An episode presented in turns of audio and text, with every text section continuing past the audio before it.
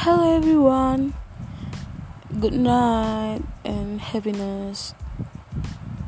Alright, uh, I'm Fadi Suci Ramadhani. I'm from Indonesia. Hmm, how are you?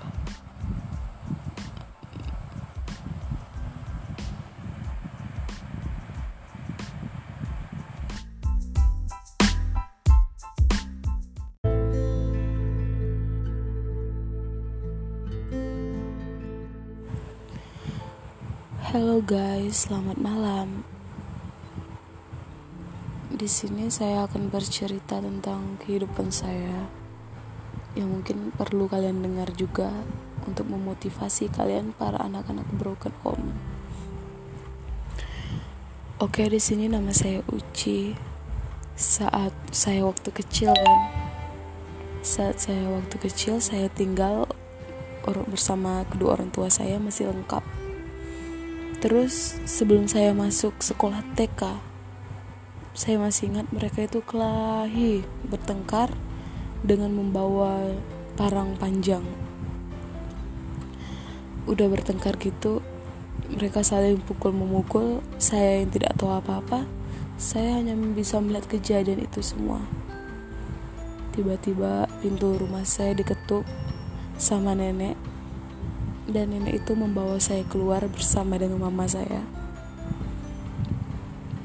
Jadi mama saya itu mengajak saya pergi ke kamar ke rumah temennya dan bersembunyi di situ. Sementara papa saya mengejar mama saya menggunakan parang itu.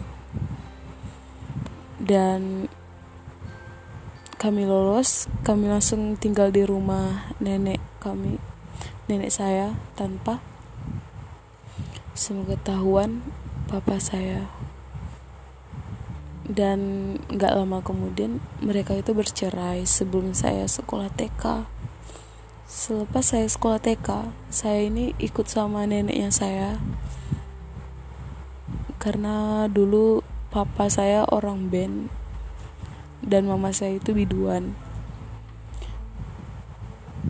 Udah kelas TK ini saya tinggal bersama nenek saya dan kakak saya, ada abang saya juga. Setiap hari saya dianterin sekolah sama kakak saya dan lama-lama saya terbiasa sendiri. Udah tamat sekolah TK itu saya lanjutin SD ya kan. Udah SD itu saya daftarnya sama kakak saya udah daftar sama kakak saya dan hari pertama masuk sekolah kelas 1 SD saya diantar dan hari kedua sampai seterusnya nggak pernah diantar lagi sama sekali. Dari pengambilan raport dari ada acara pemanggilan orang tua saya nggak pernah sama sekali mengajak orang tua saya karena memang orang tua saya nggak mau pergi. Mereka hanya menitipkan saya kepada orang tua teman-teman saya untuk mengambilin lapor raport saya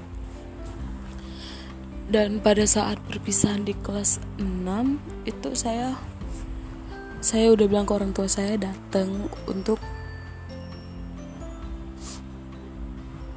saya udah masa mau orang tua saya datang untuk menghadiri perpisahan saya tapi orang tua saya menolaknya. Pada saat saya kelas 6 itu papa saya udah pindah. Udah pindah kota nggak sekota lagi. Papa saya pindah di kepulauan Riau di Tanjung Pinang sehingga saya ikut dengan mama saya di kampung. Dan berlanjut sampai saya SMP ya. Udah SMP itu saya tiga dua tahun tinggal sama nenek saya. Terus pas satu tahunnya saya tinggal sama mama, mama saya lagi bertepatan pula pada kelas SMP itu mama saya ini udah nikah lagi bukan SMP sih.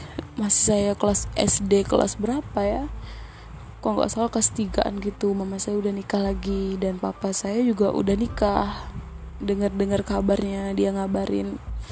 Dan terus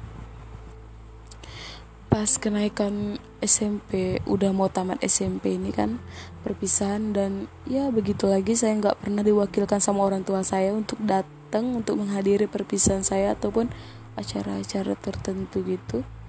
Terus pas mau naik SMA gini ini akhirnya saya minta izin ke mama untuk ikut sama papa di Tanjung Pinang. Dan ya disetujui.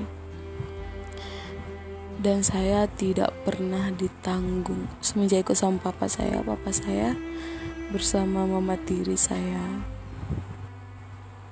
Dan saya mempunyai mama tiri yang kejam. Udah gitu jahat. Papa saya nurut sama dia. Dan saya jarang dikasih duit untuk sekolah.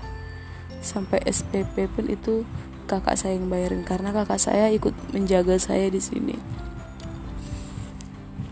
2018 sama 2019 berlangsung gitu aja penuh dengan kesabaran